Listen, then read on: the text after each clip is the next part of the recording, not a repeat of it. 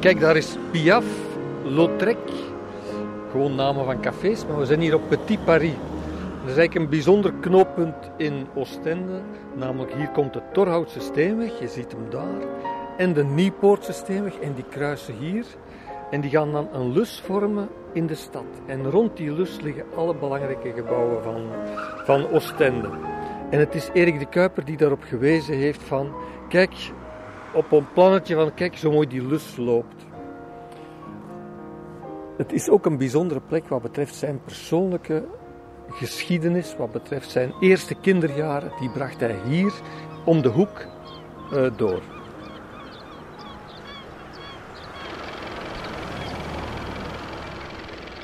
In Oostende verdwaal je niet in de stad, maar uh, verdwaal je aan zee. Verdwaal je langs de zeekant en langs het strand. En uh, je komt dan terug in de stad en de stad die werpt je als het ware terug op het strand. En dan kom je weer in de stad een beetje verder en dan kom je weer zo. Je hebt die soort dialoog met de stad en, uh, en de, ja, die zee.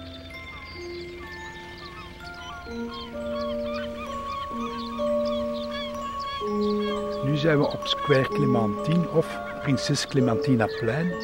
En hier liggen ook een stuk mijn roots. Het is eigenlijk een heel mooi Belle Époque-plein met prachtige huizen uit die tijd. Helaas vandaag vervangen door een aantal spuuglelijke appartementsgebouwen. Maar dit appartementsgebouw van de Bussen Klank- en Beeldstudio hangt hier op de, op de ramen. Hier woonde mijn overgrootmoeder. Zij had een hoedenwinkel op de Alfons Pieterslaan. Als gepensioneerde vrouw had zij dan nog een eigendom, wat ze deels ook verhuurde aan toeristen.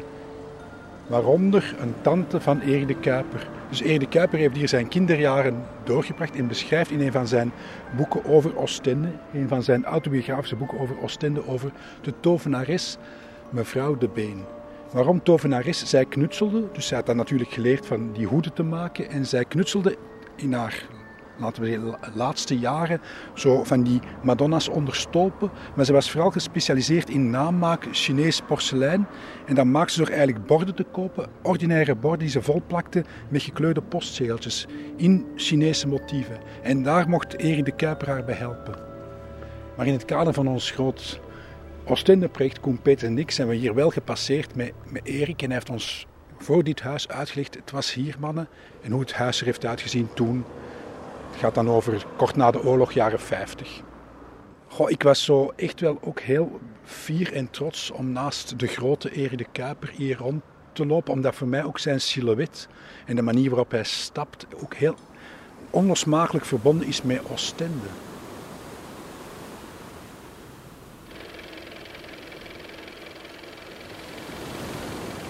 Telkens wanneer ik aankom is het een soort ja, dat is zo het, uh, het magische effect van uh, Oostende. Dat kent iedereen zo van die lucht, eindelijk kunnen we ademen. Dus je komt daartoe en uh, je stapt uit en dan zeg je, de lucht is anders. En het wonderbaarlijkste wat je kunt meemaken in Oostende, dat zijn natuurlijk kinderen van vier, vijf jaar die voor het eerst het strand en de zee ontdekken.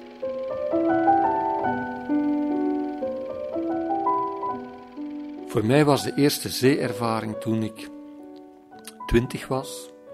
Het is grote vakantie.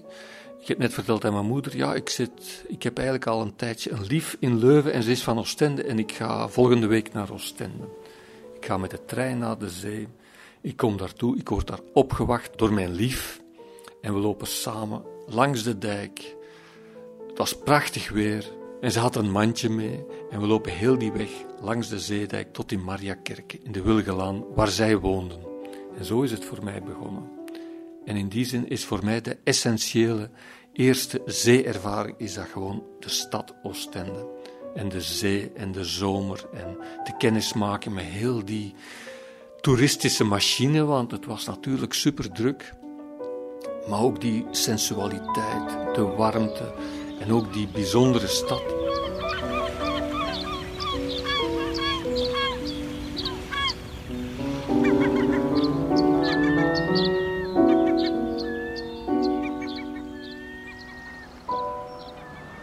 Let even op deze gevel, hier zien we de typische Oostense faïence tegeltjes. Het zijn rechthoekige tegeltjes, wit. En er is dan heel vaak een motief in van in groen of in blauw. En ik heb het eigenlijk nergens anders meegemaakt dat je dit soort gevels uh, op die manier bekleed ziet, alsof het een soort badkamer is. Ik zag het ook eens een keertje in Stavelo, maar voor de rest, ik denk dat het redelijk uniek is. Een hele gevel bezet met witte, met witte tegels. En aan de overkant zie je een gelijkaardige gevel. En daar zijn de tegels in Ostens groen. Dat is iets wat Erik de Kuiper ons geleerd had. Was een soort verhaal van de familie de Kuiper. Hij had een grote zus, Annie. En die heeft op een bepaald moment opgemerkt: dit is Ostens groen. Het is een heel zacht, uh, een beetje melig groen. Koen, hoe zou jij het omschrijven? Voor, voor, de schilders die meeluisteren, het is emerode groen, smaragdgroen, gemengd met een beetje kroomgroen en toch een behoorlijke portie wit. bij voorkeur titaanwit of, als je het nog zou hebben, loodwit. Maar het lijkt eigenlijk gewoon op pistache-ijs. Het is dat soort zacht, zacht groen. En in de familie De Kuiper werd daarover gesproken als een soort lelijk groen. Omdat zij dat overal opmerkten. Op balustrades, op muren, binnen muren, op uh, de muur van het toilet. Zelfs de maillot van zijn grote zus was in het Ostens groen en zij haatte die. Vandaar dat dat zo'n beetje troebel was. En Erik de Kuiper, we zijn met hem gewandeld, zelfs langs hier. En hij vertelde dat het komt van de Art Nouveau in Brussel. En Oostende was natuurlijk altijd een soort petit Bruxelles, waar dan die kleuren van die vroegere periodes, Art Nouveau, Belle Époque, ook verschenen op de huizen. Want wij noemen het nu Oostens groen, maar je zou het ook zo 1910 groen of zo kunnen noemen. Het is echt een groen dat je kan dateren. Het werd mij ook, eh, niet alleen, het is niet alleen de smaak van pistache, maar het werd mij ook echt terug in de tijd. Zo word dan echt in die Belle Époque geworpen. Ik kan dan eigenlijk ook heel die sfeer en die kleur en die geur, heel die, laten we zeggen, zintuigelijke ervaring oproepen, alleen door dat groen.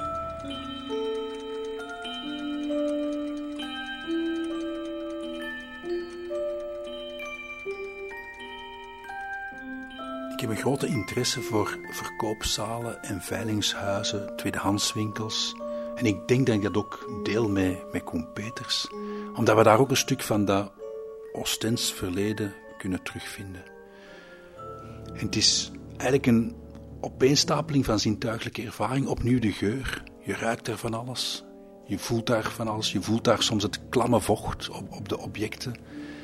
En dan word je teruggecatapulteerd in de tijd. Ik ben minder begeerig. Ik, ik, heb minder de nood om dan dingen te kopen, maar meer om, om te kijken en, en, en, en te voelen eigenlijk. En ik moet dan altijd denken ook aan een jeugdherinnering, mijn kindertijd. Ik ben met mijn ouders ooit naar een roepzaal gegaan. Wat we nooit deden, want anders zou ik het me niet herinnerd hebben. Het is zoiets, een uitzonderlijk moment. En dat was een inboedel. En mijn ouders waren geïnteresseerd, denk ik, in een zilveren bestek. Dus wij keken met hen naar een zilveren bestek.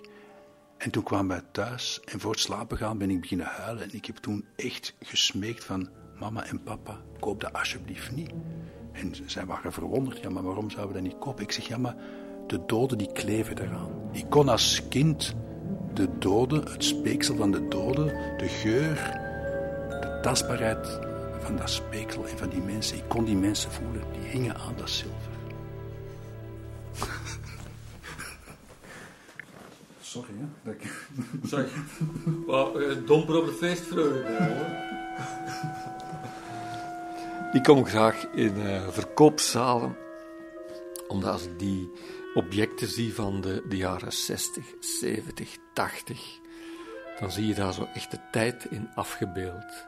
En bovendien komen die dan zo uit, uit inboedels, uit echtscheidingen, sterfgevallen. Klinkt allemaal een beetje triest. Maar het is alsof dat die dan heel vriendelijk zeggen, uh, spreken over die verleden tijd. En dat ze zeggen, het is ik, het zijn wij, dit waren wij. die portretjes van, uh, van gezinnen die ooit op een ereplaats hingen in de living en die hangen, die hangen dan, of die liggen daar in een grote doos bij elkaar in een verkoopzaal.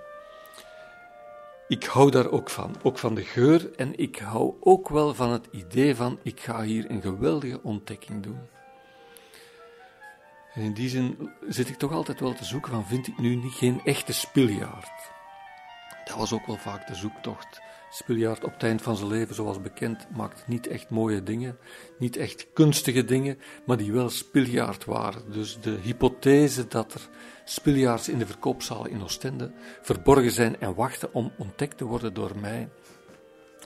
Ik vind dat mooi zoals je dat zegt, want jij bent op zoek naar die onvindbare spiljaard, maar misschien is dat object, dat kunstwerk van spiljaard ook wel op zoek naar jou. Dat is volgens mij overdreven. dat geloof ik niet.